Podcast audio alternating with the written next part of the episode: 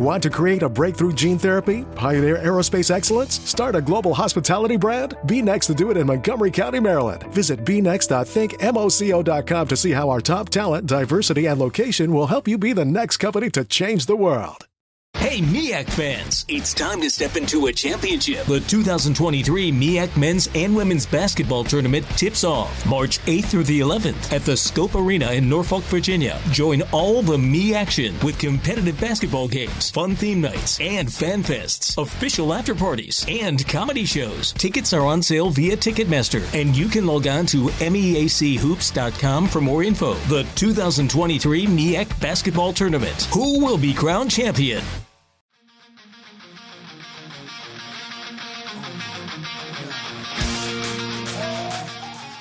Welcome to the Fantrax Toolshed. If you love Dynasty Leagues and prospects, you came to the right place because that's what this show is all about. Covering the majors and all levels of the minor leagues to give you the leg up in your Dynasty Leagues. Now, here are your hosts, Eric Cross and Chris Clegg.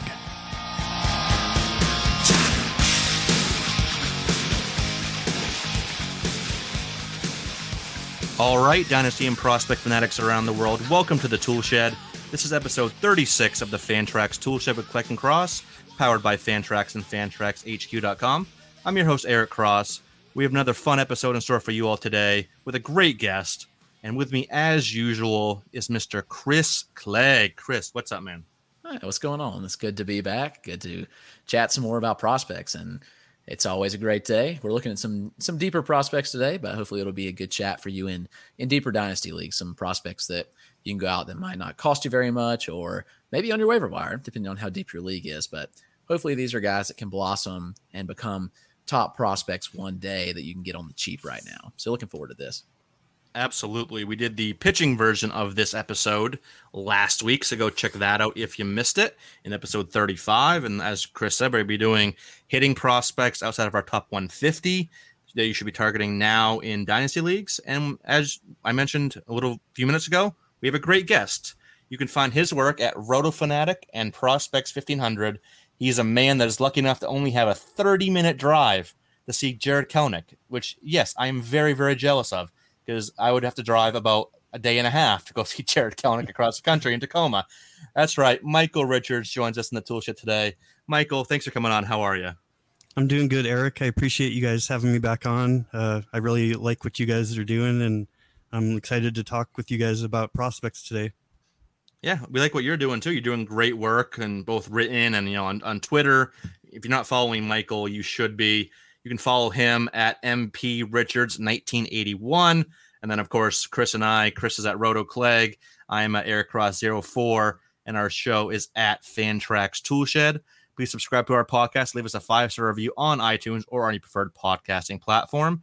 And please check out our new Patreon for extra written content from both of us, bonus podcasts, private Discord access, access to our live prospect and dynasty rankings, and much more. These perks are available across four different tiers, starting at just $5 a month. Or if you just want to thank and support the work of Chris and I, you can do so for $1 a month. Sign up today at patreon.com slash fantrax toolshed. And of course, check out all the other great written and audio work we have on the network, including our two other baseball podcasts, the Five Tool Pod and SP Streamer. But let's get right into this week's episode. We'll get to the hitting prospects in a minute here, but quickly, just want to do a quick recap of my live scouting of Luis Medina, right-handed pitching prospect for the New York Yankees. Saw him on Wednesday night. It was supposed to be Tuesday night, but of course, anytime I want to go see a pitching prospect, it rains. Uh, rain for Simeon Woods Richardson, rain for Brayan Bello. It's rains for every time I want to go see a pitcher. It's just a commonplace now, but uh, wasn't impressed. um, the stuff is good. The fastball, you know, was mid sitting 95, 98, topping out 99 curveball, low 80s, a hammer. He's kind of like I call him like a poor man's Matt Manning. He's got the good fastball, curveball, but everything else, all the issues Manning has had with developing his changeup, his overall command, Medina has times like a thousand. So I said um, I did a quick write up on uh, our Patreon about Medina, and I said that this is the worst command profile I've seen live come through Portland whether it be you know Red Sox prospects or visitors. since Darwinzon Hernandez. It's 30 grade command, 30 grade control. He could not locate any of his pitches. The changeup was minimal movement. It was left high in the zone a, a lot in the upper 80s. It was getting hit hard. Yeah, it was just not great. I, I think there's an 80% chance you, we see Medina in the bullpen. But uh, before we move on here, what what are your guys' Michael? What's your thoughts on uh, Luis Medina here? I basically I, I echo everything you said. I really like his stuff. I think he could be electric if they were able to figure out how to make him a, better starting pitcher, basically. And I, I think ultimately it's leaning heavily towards him becoming a back end bullpen guy down the road. Yeah, I think that I think yeah, fastball curveball combination could make him a decent bullpen arm. As I said, the arm is electric, and that was another thing too. A lot of his, uh, both me and Ian Cundall from uh, SoxProspects.com, he was there as well. We talked a little bit, compared notes, and it's a lot of arm in, in his delivery, not a lot of lower half. Um, but I definitely think he could be a solid bullpen arm. Chris, you think he could be if he goes the bullpen route? You think there could be a chance you see him maybe as a setup guy or a closer down the road? Yeah, I think he's got that kind of stuff, and I mean, obviously, doesn't have the command control, but plenty of guys succeed back there and don't. So I'd say the chances of him sticking as a starter are pretty slim, unfortunately, because you know early on the season uh, when I was watching him, I thought that some of this had improved. I mean, early on, I thought he yeah. was impressive. You know, the walk rates were down, he was commanding a little better, and maybe it was just a fluky start to the season, and now he looks back to his old self, and you know, it's kind of frustrating, but yeah, I agree. Yeah, bullpen arm a lot of talent there, and yeah, we he's made some gains there. End of 2019, a little bit. You heard the reports out of the alt site in 2020 were kind of positive as well. But yeah, it seems like he's just reverted back to the same old Luis Medina that we've come to know over the last several years of him in the low minors. But a lot of the Yankees' arms are kind of like that. Like, uh, well, all their top prospects are kind of flailing out on the mound. You know, Deivi Garcia is struggling right now. Luis Gil's been all right. Um, Medina's kind of struggling. And you have guys like Glenn Otto that are surging and Ken Waldichuk and all their like, you know, lower prospects that people didn't really think much of. These are the guys that are really um, surging right now. So it's kind of interesting. That's, that's the beauty of prospects, right? Like you could have, like, look at Mackenzie Gore. We all thought he was a sure thing. And now look at the issues he has. And then, you know, some of these guys that you never even think about you know, as prospects, they come up and they they excel. That's just the beauty of prospects, the beauty of player development in general. But the Yankees could have a pretty decent bullpen down the line, though, of like Deivi Garcia, Luis Medina, maybe Gil finds his way out there, maybe Glenn Otto. Like, not everybody can start. We know that. So some of these guys end up in the bullpen. So this could all work out for the Yankees in you know some way. But yeah, not really impressed with Medina. So if you still ha- if you have him in dynasty leagues and Maybe you can sell him on his name value alone or find a Yankee fan in your league. There's probably at least one in every league you're in. Maybe you can get something for him, even, even it's a draft pick or whatever. Um, yeah, I'd definitely try to sell him right now if you got him. But enough of that. Let's get into our hitting prospects target outside of our top 150. And I personally will make up for my bashing of Medina because I have two Yankees on my list here. It feels dirty, but it made sense with how their gains this year and how they're performing. So we will go through infield first, each give you three infielders, and then take our break, come back and give you three outfielders each. So 18 players total. And let's let our guest here lead off. Michael, who is your first guy? So the first infielder that I wanted to mention is Blue Jays, uh, Samad Taylor. And he's someone that I wasn't super familiar with. I did a lot of studying of prospects I noticed his stolen bases coming into the season, but there wasn't really anything else to get excited about from my perspective. And the reason he's jumping out at me at this point is because he's added power. He had never hit more than nine home runs in the season coming into this year, and he already has 12 this year. And he's a, he's a obviously a, a big stolen base threat. He had 70 steals between 2018 and 2019. So with the added power, he's up to 317 400 602 slash line and so if you got that slash line with added power and proven speed another thing i like about him is he's only 22 years old he'll be 23 soon but this isn't a very old prospect he's doing well in the high levels. So I, another thing i like about him is he's got defensive versatility. They've been playing him at second, third, and outfield. And so I think even if he doesn't end up being an all star, he's going to have value in fantasy and real life with his ability to play multiple positions and speed always has some place on a team fantasy and real life yeah. Absolutely uh, i saw samad taylor uh, a couple times earlier this season when they when uh, new hampshire came to portland and he had a couple of hard hit balls and yeah it was really nice to see that. And as i thought of him yeah he, he had like what eight or nine home runs in 2019 but these are the types of guys that you didn't hear like a, um, a, lot about Samad Taylor last year, right? Like we heard a lot about some of the the more prominent prospects. Since he wasn't a top prospect, didn't hear a ton about him. So it's nice to see these these power gains we're seeing from some of these guys. And yeah, even if he's only like a 12 to 15 home run bat, which I think is fair. I don't think he's ever gonna be like 20 or anything like that. But yeah, is adding a little more power to that solid hit tool he has and the speed. Yeah, definitely, uh, definitely a worthwhile prospect to target right now. And that versatility for Toronto guys, I think, is really key right now because mm-hmm. look at all the hitting process they have. They they're gonna have plenty of versatility. I know they Martin's been playing like short and center. You know, Groshans was playing third and short. Orelvis has moved down a little bit. Miguel Hiraldo, Hiraldo, that's key with all the good hitting prospects they have. And speaking of that, in Chris's first guy, we're sticking right in Toronto. Yep, same team. His teammate Otto Lopez, and you know, his numbers haven't been as flashy as Samad Taylor, but you know, when I watch Lopez, I like what I see a lot in the swing.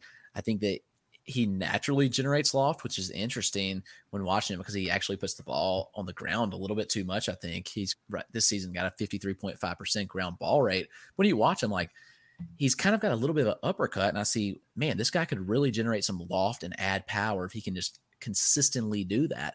And that's kind of been his struggle. And I think why the home run power isn't fully there yet. But even still, you know, putting the ball on the ground at that rate, he's got 350 batting average so far in 202 plate appearances, 406 OBP, pretty solid, and a good walk to strikeout ratio. You know, only striking out 18% of the time, 8.4% walk rate is pretty solid at the double A level.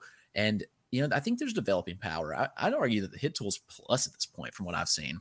And I think the game power I I'm not sure what he gets to ultimately, but I think he could be at maybe 10 to 12 home run guy. But he's got plus speed as well. He just hasn't really shown it off this year. And 2019, he stole 20 bags in just 492 plate appearances this year. He's got five stolen bases so far. He gets called a little more than I'd like for his speed, but if he can just get a little more efficient on the pass, I think you're looking at a, a 10 home run, 20, 25 steal type guy with a good hit tool. I really like what I see. And he uses all fields well and that's what I like. You know, another reason he goes oppo a lot, so that kind of limits his home run power. But still, when you can consistently hit to all parts of the field, I really like what I see. You know, mechanically, I like his swing a lot, and so we'll see how he continues to develop. He's a little smaller, listed at 5'10", 160. You know, maybe he can add a little weight. He is 22 years old, so the growth may may be done, but we'll see if he can hit the weights, add a little more muscle to that profile, and add the power. I like Lopez a lot, and you know he plays both positions in the middle infield, second and short. If he ends up sticking at second, then I think you know you're looking a much better fantasy asset because we look at the the realm of second baseman in fantasy, and it's it's pretty thin. You know, shortstop. Yep. I don't see him taking over Bo's spot. I, I think Bo will be shortstop for the future. You know, we'll see. But Lopez is a guy that I like, and I think he's still under the radar, and I think you can get him pretty cheap right now. Yeah, kind of like what we're talking about, targeting those those guys that are in systems that have a lot of star power that you don't you don't really kind of look to these lower guys like Otto Lopez that much or, or Samad Taylor. That's why you can get them for cheap because everyone's like, oh no, you know, Toronto, it's Groshans, it's Martin, it's SWR, etc. But these are some good values right now. And yeah, I saw Otto Lopez too. Uh, he he impressed me earlier this year as well. And I remember back in uh, when he was in the Midwest League, I think it was in what 2019. Emily Waldon, uh, who, cover, covers that area for Baseball America and whatnot, and she wrote a, a, glowing review of him as well. So, yeah, I think he's what a career like 320 hitter or something like that in the minor leagues, and hasn't really struggled at any level with the batting average. So, those are the guys. The hit tool's there. You know, that's that's a good that's a good place to start, and just get some little more power and speed. Could be a very solid player. And if not, at least you got a, a batting average asset there at the very least. I will not make it three Toronto Blue Jays in a row. Sorry to say. I have to go to the evil empire. Let's get my two Yankees out of the way here. Uh, my first hitter, Anthony Volpe, is a uh, 5'11, 180. Might be a little bigger than that. It looks like he's bigger than 180, but maybe I'm wrong. Haven't seen anything that says he's not 180, but really, really good start to the season right now. He's in low A, he's still only 20 years old, and 206 plate appearances, slashing 305, 432, 617. Already has 30 extra base hits, nine of those home runs, 18 steals when he caught three times. But again, with single A, they're working on a lot of things that are limiting, you know, pitchers' movements and you know pick pick off moves, stuff like that. So that's why you see a lot of these stolen base numbers really high. Like I think Zach Veen has like 25 steals already or something ridiculous. So take sing or low A stolen base holders with a grain of salt right now. But Volpe does have good speed. Um, his plate approach has been great 17% walk rate, 16.5% strikeout rate. He has one more walk than he has stri- strikeouts this season. 311 ISO, 475 Woba. Uh, he's putting the ball in the air a lot. You know, 17.1% line drive rate, 47.6% fly ball rate. Has got a little pull happy this year, 57% pull rate. Um, but that hasn't really been an issue for him in you know in years past. I don't think he's gonna be a you know a guy that pulls too much moving forward. He, he's shown the ability to use the entire field pretty well. And with him, there's not really a huge standout tool, but that hit tool might be plus. Like you see, even back to when he was drafted back in 2020, there's a lot of you know above average to plus hit tool grades, and he's done nothing to make those grades seem inaccurate so far. Like I said, hitting over 300 this year with a great approach. I have him probably closer to 55 hit, but could be 60 hit. A guy that can hit 280 plus, good on base as well. Very quick and compact swing, you know, fluid mechanics, quick hands, really good bat speed. Like I said, you know, a bit pull happy at times, but nothing to worry about. And I think there's, you know, more power in the tank here. Like he's not never was projected as a big power threat, and I don't think he still is but I think he could grow in the 55 raw powers thanks to the hit tool, the bat speed. I think he's still got a little bit of projection left on his frame, not a ton, but a little more. Maybe he gets up to like 190, 200 with, with some added bulk. So I think he could be like a 15 to 18 homer type at peak, maybe getting closer to 20 at peak. I say he's a solid above average runner as well. Good base running instincts too, which really helps. He's only been caught three times this year in 21 attempts. So yeah, it's just a really good all around profile. You know, I think he has the defensive um, skills to stick at shortstop, but as with the Yankee, they got Gleyber Torres there, so who knows? They've a lot, you know. Um, they have Oswald Peraza at higher levels. They could play short, so maybe Volpe moves the second, maybe moves the third. Who maybe gets traded? With the Yankees, who knows? Uh, I think all of those are options are on the table, but you know, could be a 275, 280 hitter, 15 or so home runs, 20 steal type at peak with a you know good OBP as well, thanks to that mature and patient uh, patient plate approach that he has. So just a really good all around profile and one that's off to a great start here in 2021 and is moving up my rankings a ton. So I definitely would recommend going out and getting Anthony Volpe right now. Back over to Michael for his second guy. Yeah, my second infielder that I want to talk about is Astros third baseman Joe Perez. And he's someone that I was pretty much unfamiliar with entering this season. Uh, he caught my eye just looking through uh, advanced stats and different things. He had done really well in low A to begin the season, and he got promoted after 12 games. And what's got me encouraged is that he's actually gotten better pretty much across the board since he's been moved up to high A. He's a 21 year old, a former second round pick. So there's some level of pedigree there. Uh, he's got a 188 WRC plus in high A. So, you know, from my perspective, he may even be ready to be challenged at double A already. Uh, two things I noticed about him was he's reduced his K percentage as he's moved up the levels while also increasing his walk percentage. Now his his walk percentage went has gone down in high A, but it's still higher than it was in 2019. So uh, the the red flags I have on him would be that he's not going to project to be a stolen base threat, which isn't very uncommon at third base. He does have a relatively high BABIP at this point, so I think the batting average is probably going to not be as high as it is at the moment. Uh, as as I speak, he's hitting. What does he have here? He's hitting 337, 394, 684 in 104 plate appearances in high A. So there's not a lot of uh, hitting prospects in the Astros organization that's near the upper levels. So for, he's someone that's moved up probably into my top 10 in the organization at this point. And even though the raw counting stats don't jump off the page and there's not projected to be speed there, I could see him developing into a four category guy down the road. So that has value. Yeah, he, he kind of reminds me a little bit of a, a young Abraham Toro, like not a lot of speed, but you know, doesn't, doesn't really stand on that shit, but just solid hit too, some a little bit of power there too. So mm-hmm. yeah, definitely a great start to the season for Joe Perez and uh, you know, one of the better systems in baseball for you know player development. So you got to feel good about that as well. And over to Mr. Clegg there for his second infielder. All right. Well, this guy has been slugging his way up rankings, and that's Jose Miranda, who's just been. I think you're. Le- I think you're leading the Jose Miranda like hype train here.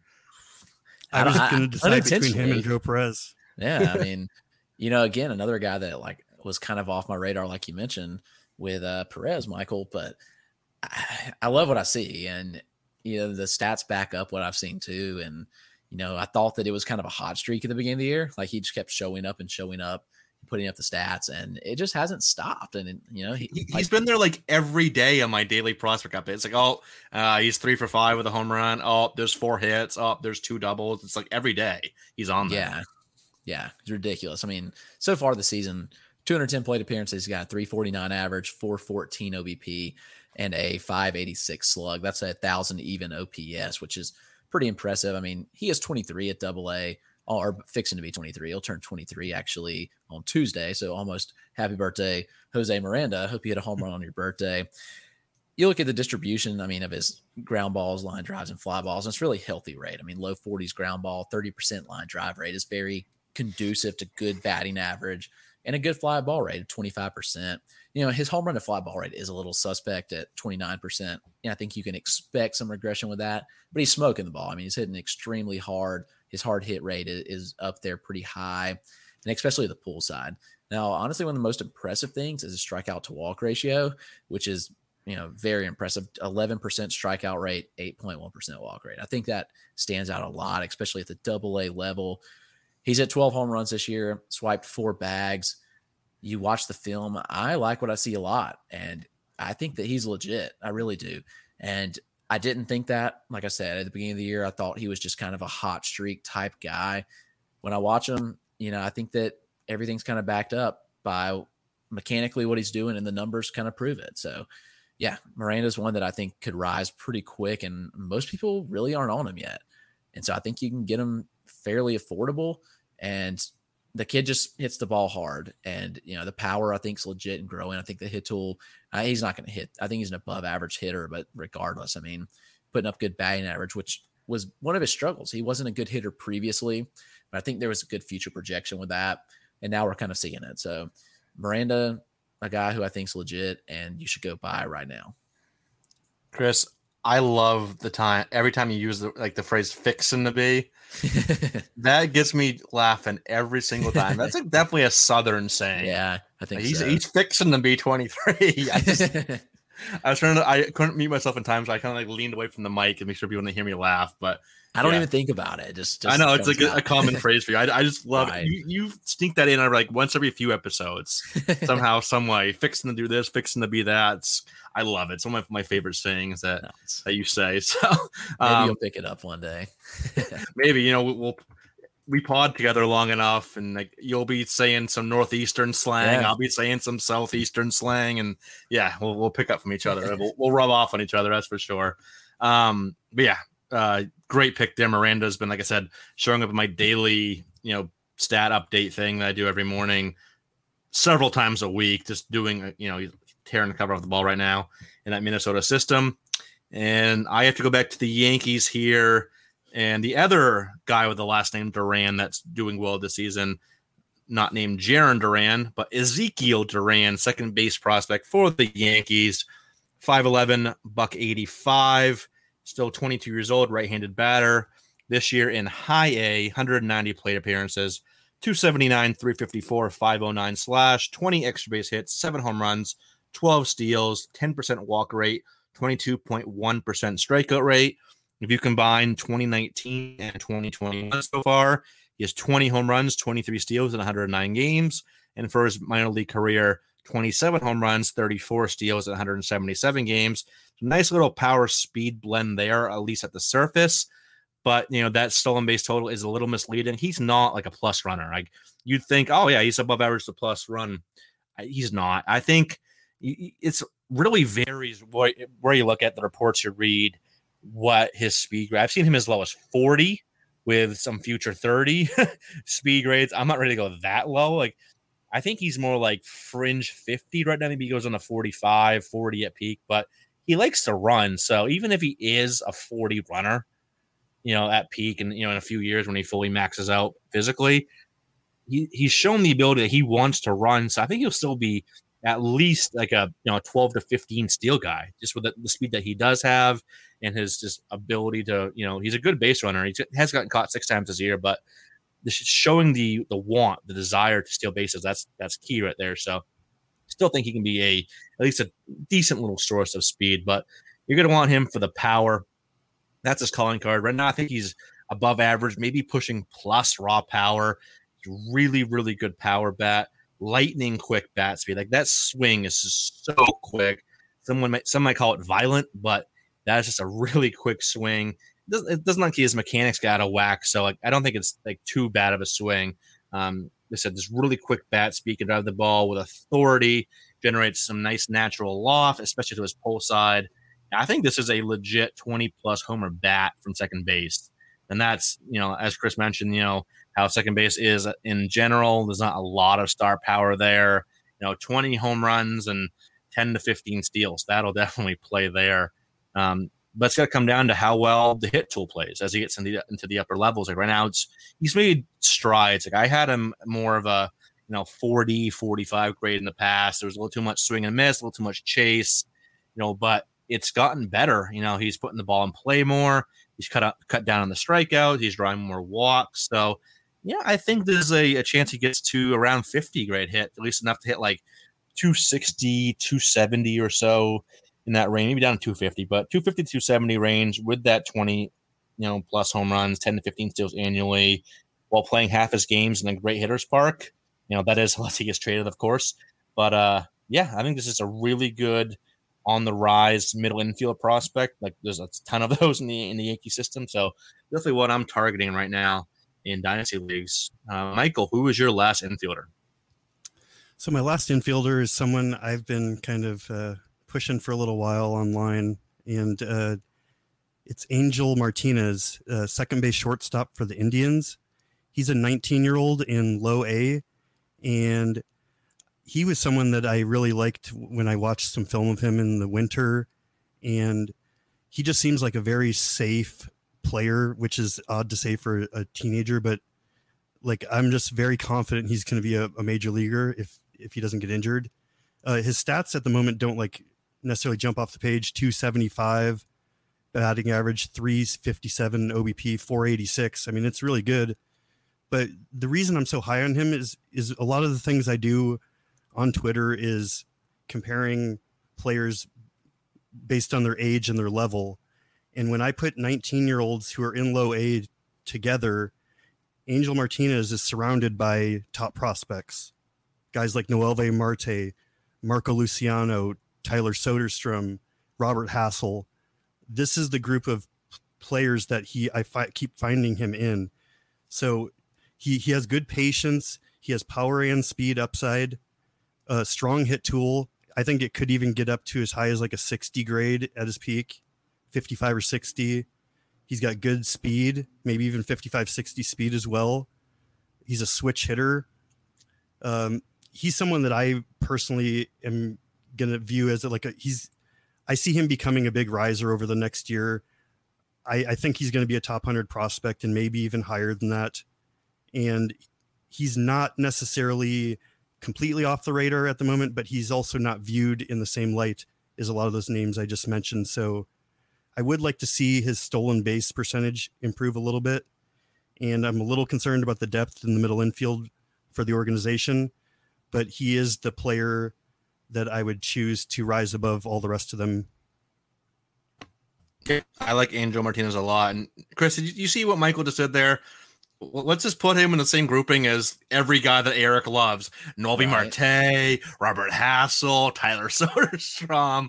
That's a good grouping to be in there for sure. And yeah, there's so much depth in that Cleveland infield. Like, I think if I was like, you know, head of a team or something like that, player development, whatever, I love the way Cleveland drafts. Like, they go after up the middle, guy. they go after pitching, you know, catchers, and up the middle, you know, second shortstop, center field guys that are like, usually they go after like the young guys, right? The high school pl- players and whatnot, so they can get kind of like their hands on them and kind of mold them early to what they want.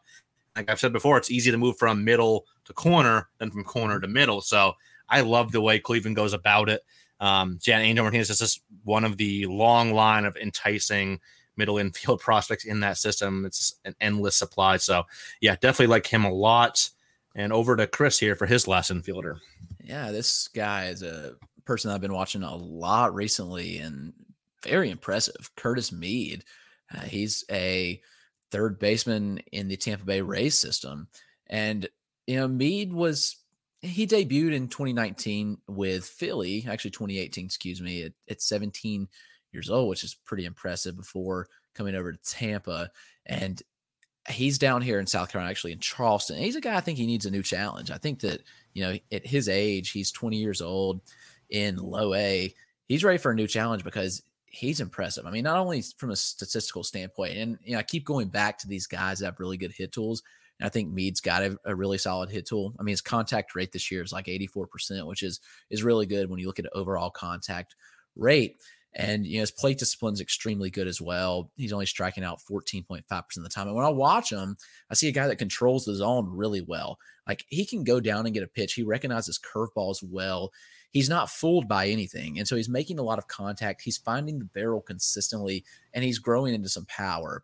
And he's listed at 6'2, 170. So I think there's still room to grow at 20 years old. Like he may not add any height, but there's definitely some weight to be added to that frame where he could definitely generate more power.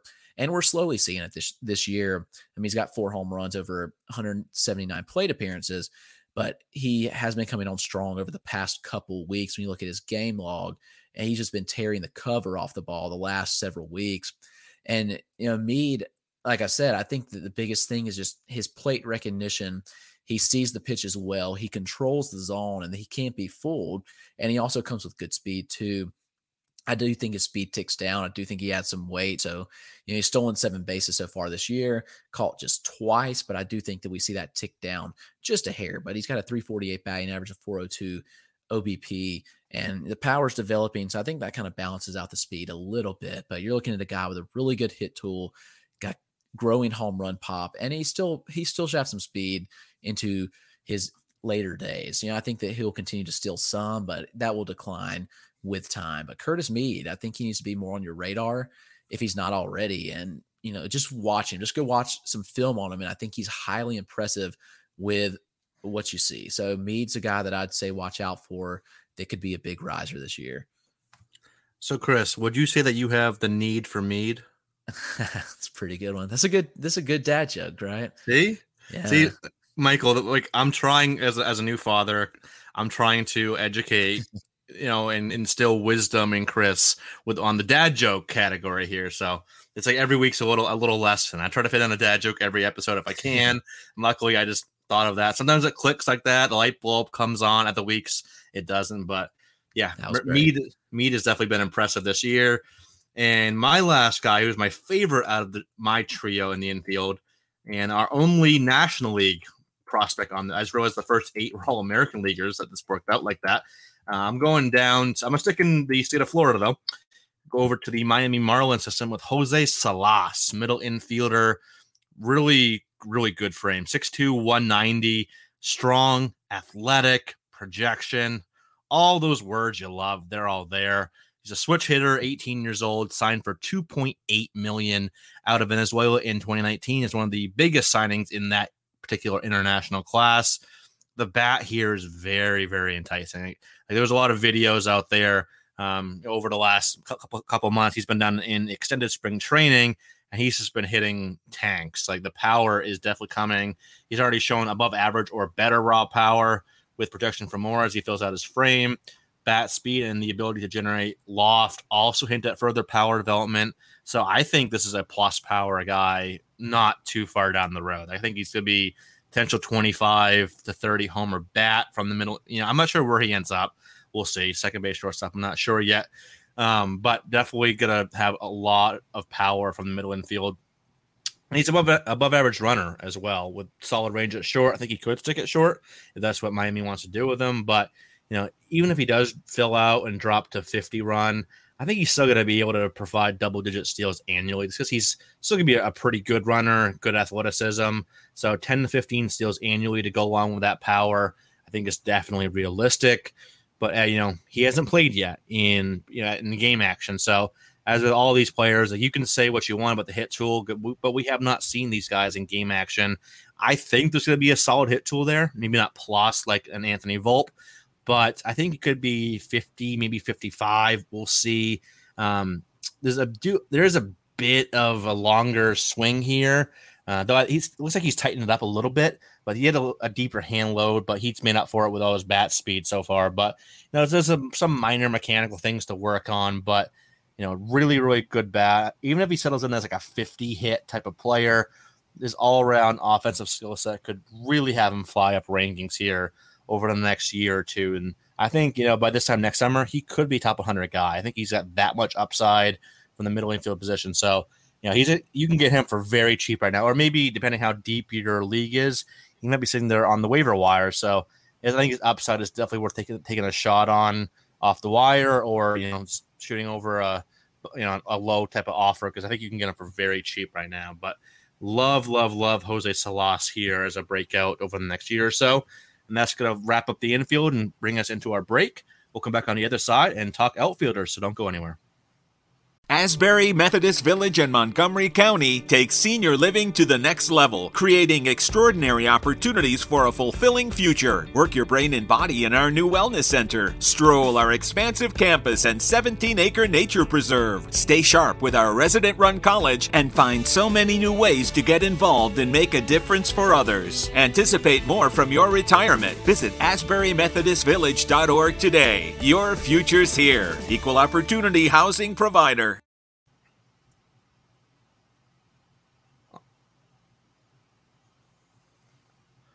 All right, welcome back from the break. We're with Michael Richards this week talking hitting prospects outside our top 150 that we're targeting in dynasty leagues. Just hit all of our infielders, and now we're heading out to the outfield.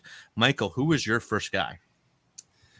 So my first guy is the guy I was least familiar with coming into the season, and that's Brewers outfielder Joe Gray Jr., a second round pick in 2018. Uh, basically his numbers have just been fantastic. 307 average 406 obp 663 slugging 10 home runs and 12 steals 355 iso he's got a strong 12.7 walk percentage. Uh, he's 12 for 12 in steals attempts. And another thing that i've actually really like about him is he's reduced his ground ball rate by 13% from 2019 uh, there are some red flags, if you want to call them that. Uh, he is 21 in low A, so he's not he's not one of these teenagers that's excelling.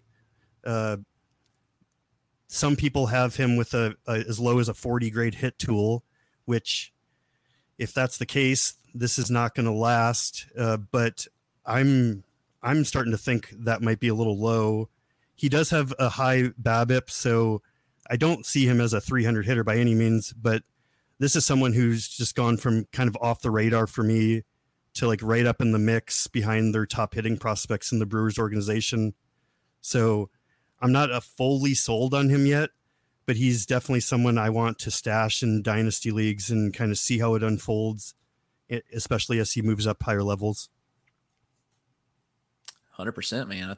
Definitely, I've stashed him in leagues where, you know, 200, 250 prospects a roster. I, I like that a lot. Mm-hmm. So it is, it's with prospects. I think when you see these guys like breaking out, it's worth a stab. Like because worst case you can cut them, but right.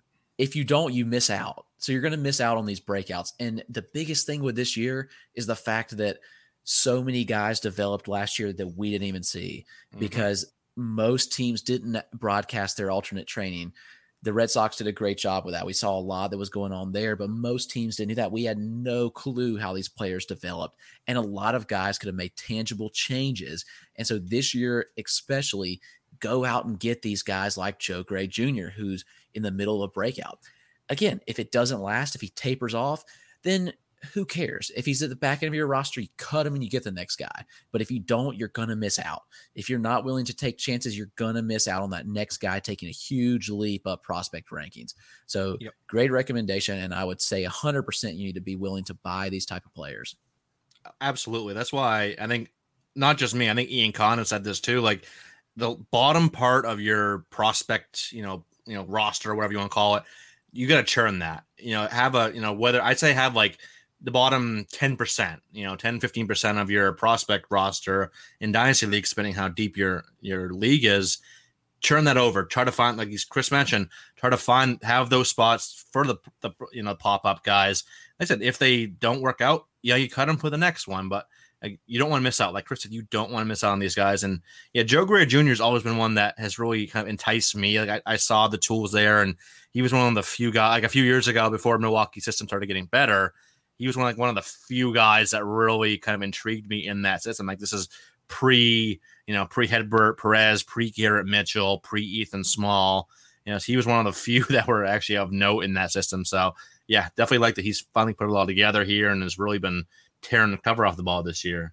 But Chris, who's your first guy in the outfield? All right. And this is the guy who I think might be a complete boomer bust play, and that's Brenton Doyle in the Rocky system. And, you know, he's going to get the benefit of potentially playing in Coors Field as his home field one day. He's a little old for his age or for his level. He just turned 23. He's in high A this year. And we saw him in 2019, where in rookie ball, he really showed out. I mean, he absolutely dominated. He kind of caught my eye then. And, you know, some interesting trends have happened since. And, you know, he only, it was a small sample of just 215 plate appearances then. But you know, strikeout rate of 21% has jumped to 31% this year, which has me slightly concerned. But I think there's easy plus raw power and plus speed here. So you look at the profile, the pedigree of what could be if the hit tool develops. And I think right now that's probably the biggest question with him. As I mentioned, the 31% strikeout rate is is not great at all. The contact rate, his contact percentage right now is at 65% for the year. So not ideal by any means. But when I watch him, I think that there's the upside.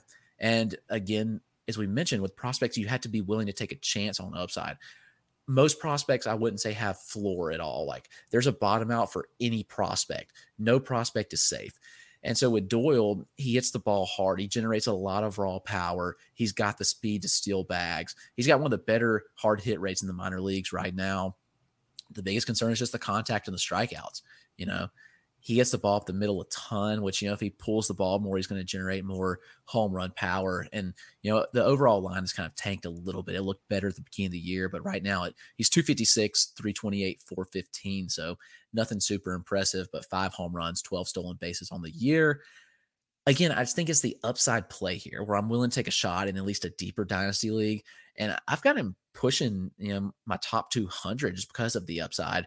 And I again, I think that with the skill set he has, if he does develop the hit tool a little bit, then there's a legit player here that no one is talking about at all that you can get really cheap. So Brenton Doyle with the Rockies, I think he's worth a dart throw. If it doesn't stick, like like we've said, you can throw him away, find the next guy. But Doyle has that upside, so I'm willing to take a shot here. Yeah, absolutely. I like that power speed blend. Hopefully, I should get some eyes on him when he gets up to double A later on this season. You got to think he gets up double A this year. So definitely like Brenton Doyle as a nice breakout thing. See if the hit tool gets there. Like the power speed, definitely there. See if the hit tool comes along here. Um, so I think double A will be a good test for him. So really, he's one of the more intriguing guys in that system for me uh, for sure my first outfielder here, I'll stick in the NL West, go over to the first place San Francisco Giants, which is kind of funny to say with Dodgers and Padres in that system. But uh, Jairo Pomares has been really, really intriguing. He's only gotten 42 at bats this year at low A, but very impressive here to start 316, 381, 658 slash, seven extra base hits, three home runs, 7.1% walk rate, 28.6% strikeout rate. This is definitely a bat first profile, corner outfield profile. He could be 55 hit, 55 power guy. Everything else is just kind of like around average. Like not bad anywhere else, but not you know no other tools that really stand out at you. Um, so you could add a little bit of speed here, five to ten steals, but doesn't really project as a big runner. Doesn't have any steals yet, but that bat is definitely legit. Um, that that's what's going to carry him and make him potentially make him an impact offensive outfielder at the highest level. I think he actually, if you're just looking at contact skills, I think those are actually plus. Um, but you know, maybe it pushes him down to more towards above average hit tool. You know, the the approach. He doesn't walk a ton. A little bit, a little bit of chase concerns there that he's got to um, kind of clean up. But I think this could be a plus hit tool in time, or at least above average. Um, but I just want to see that walk rate go up, five point two percent for his career, below average. So I want to see him. If he's got eight nine percent, that'd be great. Um, slightly, slightly open setup, but remains balanced uses a moderate leg kick to time pitches, and uses his quick hands and strong hip rotation to really create plenty of bat speed and torque in that swing.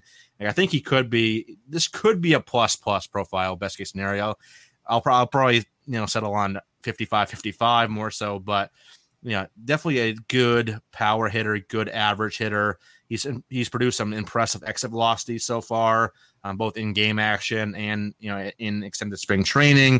So I think he could be a 270, 275 type of hitter, 20 to 25 home runs, added a handful of steals annually. So yeah, well, everyone else is out there targeting Heliot Ramos, Hunter Bishop, and all them in the outfield. I think Pomares is going to sneak up on some people and could be a top 100 ish guy within the next year or so.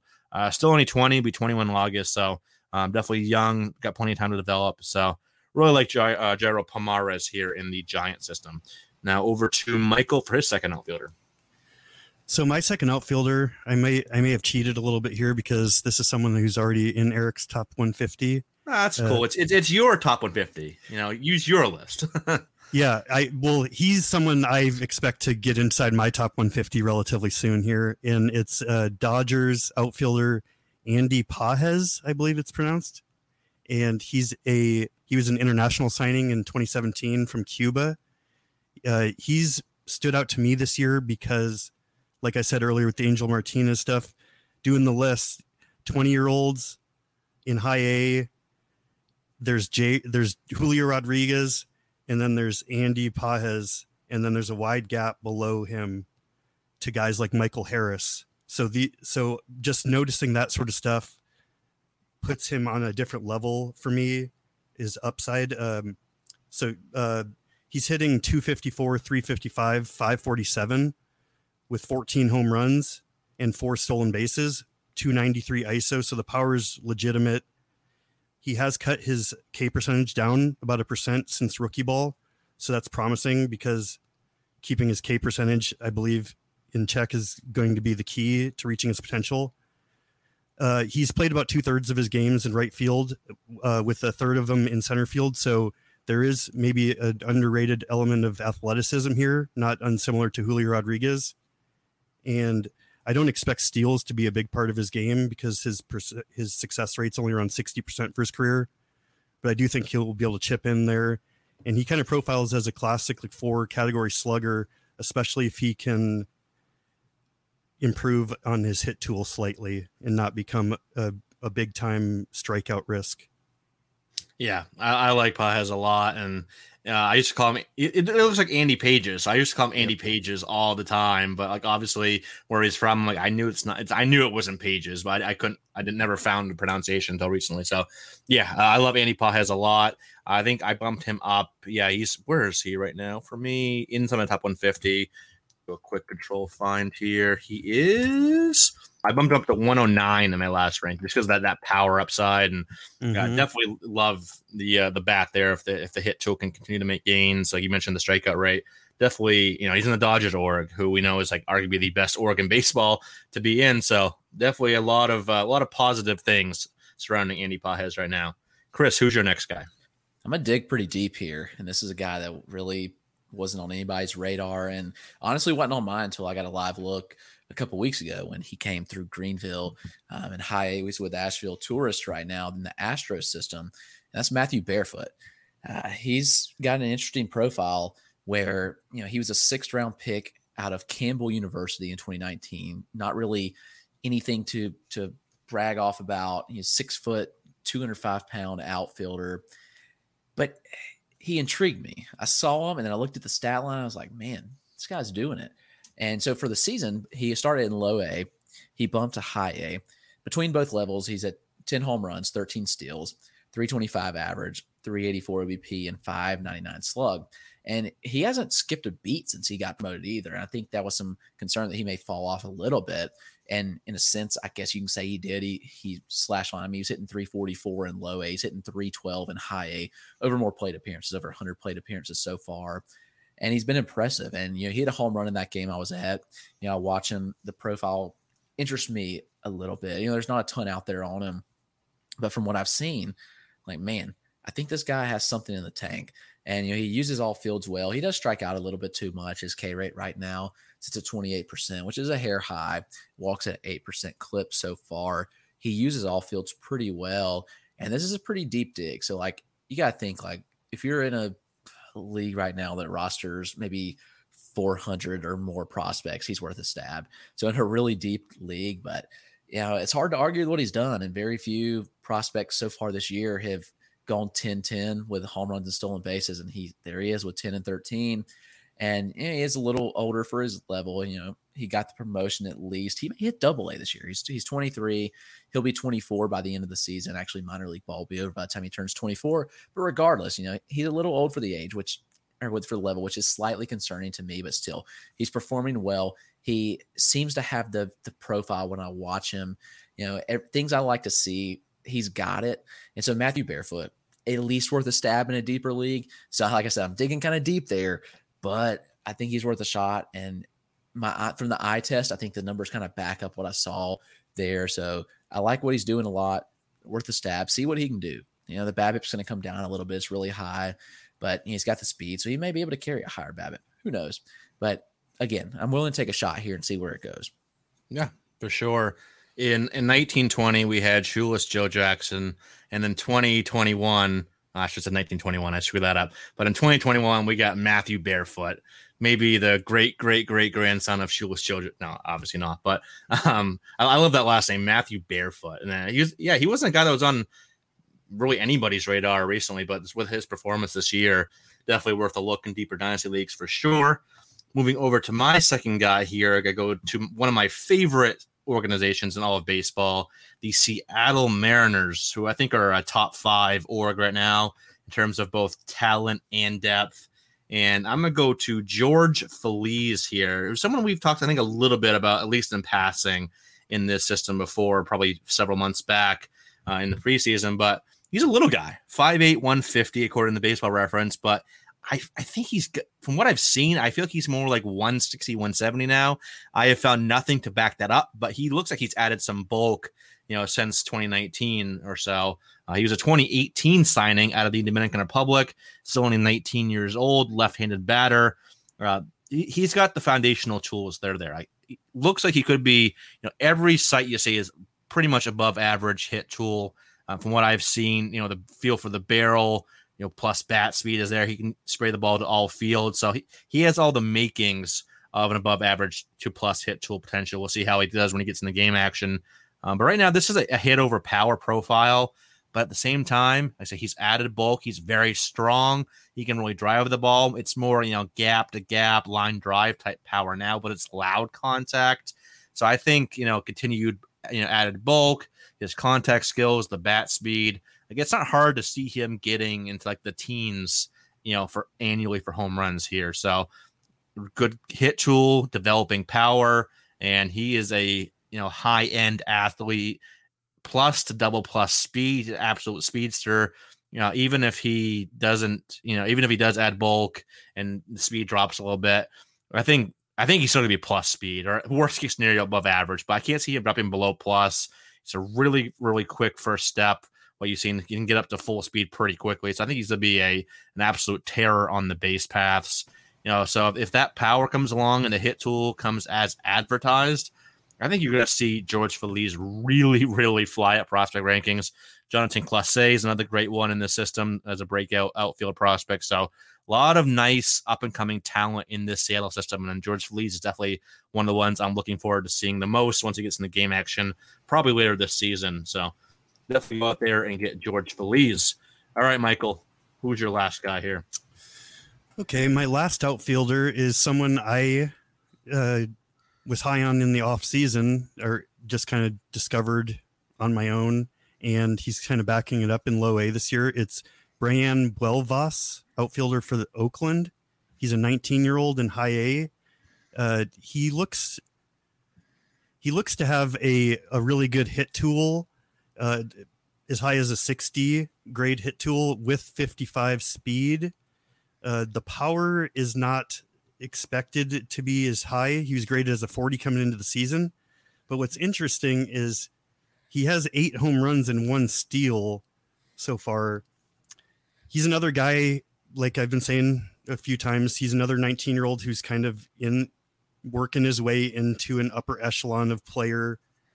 Uh, he shows strong patience for his age with a double digit walk percentage.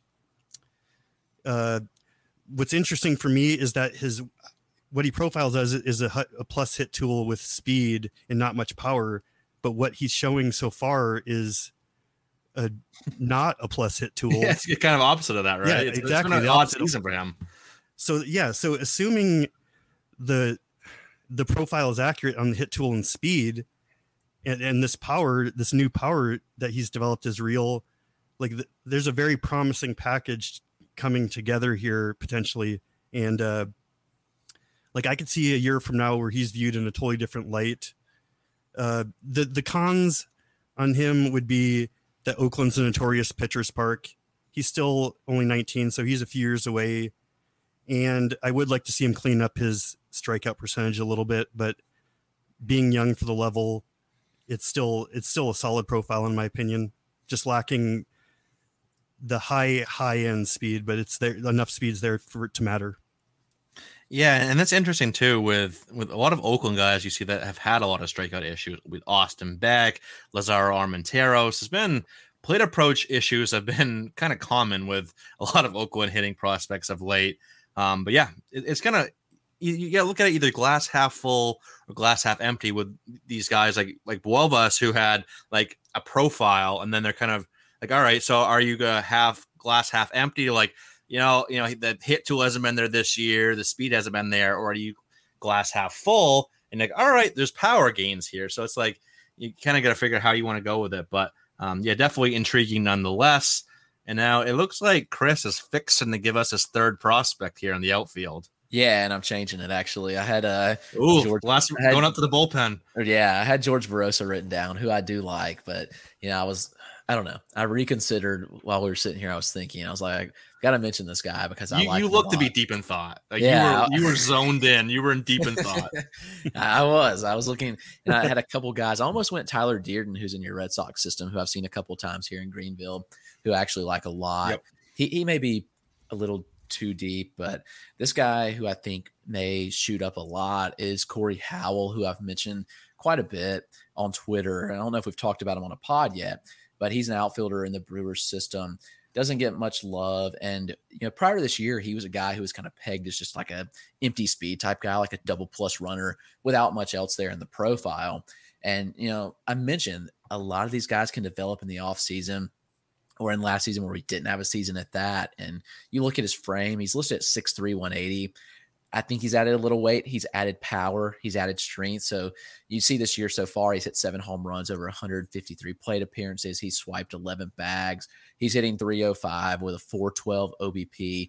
A 242 ISO is pretty impressive. 959 OPS for a guy that was listed as a empty speed guy stands out to me. And you watch him. I like the profile. I like the way he controls the zone. I like the way he distributes the, the ball to all fields you know, and he honestly his power comes when he when he pulls the ball more, and I think that's where you know he excels is when when why the power the home run power at that has grown some because he is pulling the ball more this season, and we're seeing a healthy number of fly balls and line drives even at that. You know, he hit the ball on the ground a lot prior to this year in 2018 and 2019. His ground ball rates were 48% and 51%. And this year, we've seen that drop to 37.5%, which is very encouraging. And again, it's very conductive to higher batting average and more home runs. And so I think the power is legit an average future projection. Which in the past, and some people graded it as like a, a 30 to 40 in the past. And the hit tool, I would say, is at least average or not better. And we saw him kind of struggle in the past hit for lower averages. And he, we've seen the strike, even the strikeout rate this year, you know, it's dropped a little bit, but still a 20, 26% is some reason to be concerned. But the walk rates are solid. He's going to get on base a lot. And we've seen that throughout his career where he's been consistently in the 11 to 12% walk range, which I like a lot. His WRC plus this year at 160 stands out to me. He's ready for the challenge to bump to double A, and I'm ready to see what he'll do at a higher level. He's 22 years old. I think he's ready for the challenge. So we'll see what he can do he's kind of bumped up on our rankings. He's definitely still outside the 150, but if this continues and it's clear that this is more than just a hot start of the season, he's going to skyrocket because I think that he has made tangible changes, which is very important. So Howell's a guy to target, and if you've been following me on Twitter, I think you probably know that it's a guy that I've liked, but he makes hard contact. And I think that really stands out. Like he, for his age, we look at the hard contact rates, the, the hard hit rates, and you know he stands out. There's not a lot of guys his age that have the hard hit rate that he does in the minor league. So I'd go get Korry Howell. Again, the, I've mentioned some deeper names, but you you won't know unless you try, unless you take a shot on these guys and see how they develop. So Korry Howell is my last guy. You miss 100% of the prospects you don't add. There, he also there. played three. He's played three games at shortstop this year as well. So I don't know if that's part of his future, but something to consider yeah, something to at least keep in mind there. Some flexibility. Yeah, that Brewer system is definitely on the rise. It was absolute trash a few years ago, but now they got they got a lot of intriguing names in that system for sure. And now to my last guy here, I could have picked a hundred different players here, but I'm going to go with the guy I just wrote a blurb about in our Philadelphia Phillies top 20 prospects that Chris and I put out on our Patreon today. And that's, I think I I'm probably saying this wrong. So if anybody out there knows the correct pronunciation, please let me know. Yahoswar, Yahoswar, it's Y H O S W A R Garcia, outfield prospect for the Philadelphia Phillies, was signed in uh, March of 2020. Uh, very uh, out of uh, Venezuela, very enticing offensive skills here, where he could be just above average across the board offensively. Obviously, as I mentioned many times, we'll see how the hit tool plays, but you know he's shown good feel for hitting, good bat speed, and really drive the ball. I think there could be above average raw power in time, especially once he adds bulk, because he's still uh, you know plenty of projection on that frame, six foot 150. Could definitely add a good 20, 25 pounds of bulk before all is said and done. And so he's still only 19 years old, so plenty of time to do that. And he's a plus athlete too. You know, really good range in the field know, plus speed. Maybe that dips to above average, but I think there's really all the makings here of 55 hit, 55 power, 55 speed, and Philadelphia really needs him. Or you know, they have a, they have a lot of you know Johan Rojas, another good one in the system. They have some good infielders like Kendall Simmons and Jamari Baylor, but Garcia could be one of the you know biggest risers in this Oregon. Maybe a you know guy that's when you look at the Philadelphia Phillies Oregon next this time next year, he might be a guy that's like firmly in their top five because you know outside of like Mick Abel, uh, Bryson Stott, there's not like a ton of high end prospects in this system. I think Garcia could be that in time. He has the tools to do so. Uh, so definitely one to keep an eye on now. He's yet to get into game action yet. Um, actually, yeah, he'll be. Actually, no, sorry, he has but gotten some game action. Uh, my, my apologies. Uh, down in low A Clearwater, not doing so hot yet, but does have 10 steals, but again, in 16 games, but again, low A. Take that with a grain of salt, but already flashing his speed. See how the bat comes along, 231 so far. Uh, but definitely has the tools to be a really, really big riser here over the next year or two. That's going to wrap us up. You know, Michael, thanks for coming on, man. Is there anything you wanted, any of your work you wanted to plug that you're doing right now? Uh, no, I'm I'm working on updating top 20 uh, lists for Roto Fanatic for each organization. I'm doing them by division, so I'm working on the AL Central at the moment. And my next piece for Prospects 1500 will be looking at the Giants high A team and trying to identify some some dynasty prospects on that team. Nice. Yeah, definitely go check out all of Michael's work. Follow him on Twitter at MP Richards 1981. You can follow Chris at Roto Clegg, myself at Eric Cross 04. Thank you to everyone again for listening this week. We hope that you all enjoyed it. And you can check out all of our, Chris and I's written work at fantraxhq.com. Check out our Patreon And we'll be back with you all again next week with more Dynasty and Prospect talk. But until then, everyone take care.